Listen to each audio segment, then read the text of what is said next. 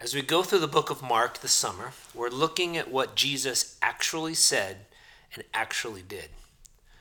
We're going slowly, gleaning as much as we can from each verse.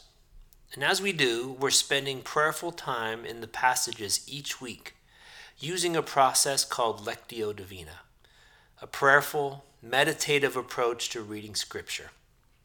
As we prepare to enter into this time with God, find a comfortable place ideally free of distraction. Pay attention to your posture and your breathing.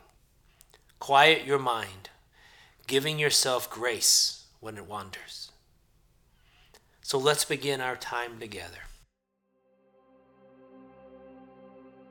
God, as I enter this time of prayer and meditation, I pause to be still with you. I focus my attention on you and anticipate meeting you here in this place.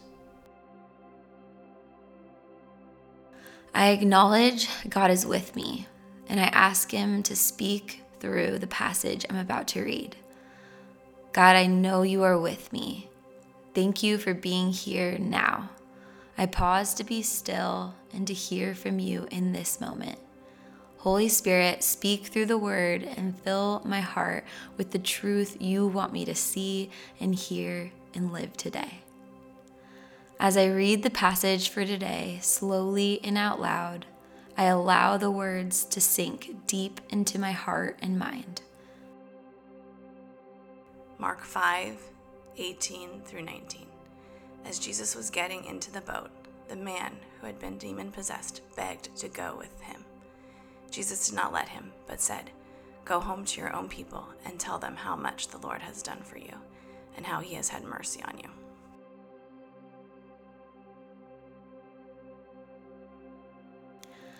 As I prepare to read the passage out loud again, I pause to pray.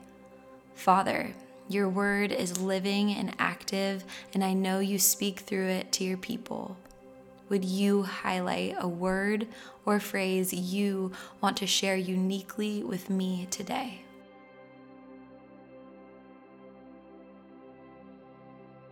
As Jesus was getting into the boat, the man who had been demon possessed begged to go with him. Jesus did not let him, but said, Go home to your own people and tell them how much the Lord has done for you and how he has had mercy on you.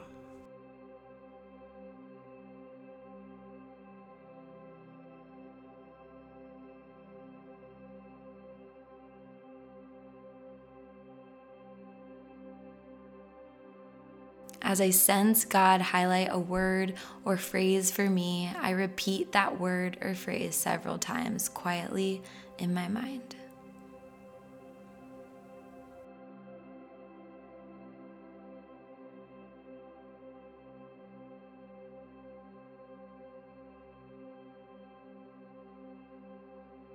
As I read the passage out loud one final time, I allow the passage in God's Word for me to sink in.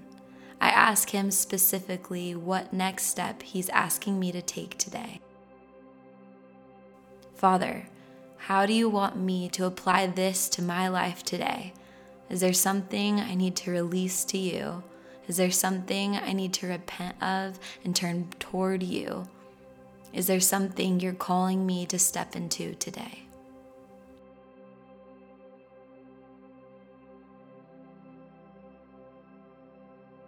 Mark 5 18 through 19. As Jesus was getting into the boat, the man who had been demon possessed begged to go with him. Jesus did not let him, but said, Go home to your own people and tell them how much the Lord has done for you and how he has had mercy on you.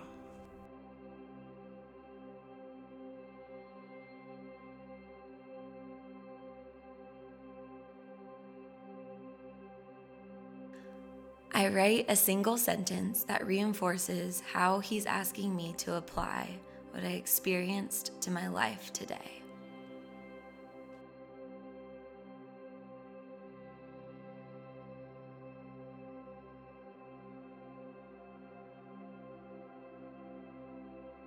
As I prepare to take my time with the Lord into my day, I remember Jesus, who loves me, says, Surely I am with you always, to the very end of the age. And I align myself with Jesus, praying the model he used when teaching the disciples by praying the Lord's Prayer. Our Father in heaven, hallowed be your name. Your kingdom come, your will be done, on earth as it is in heaven.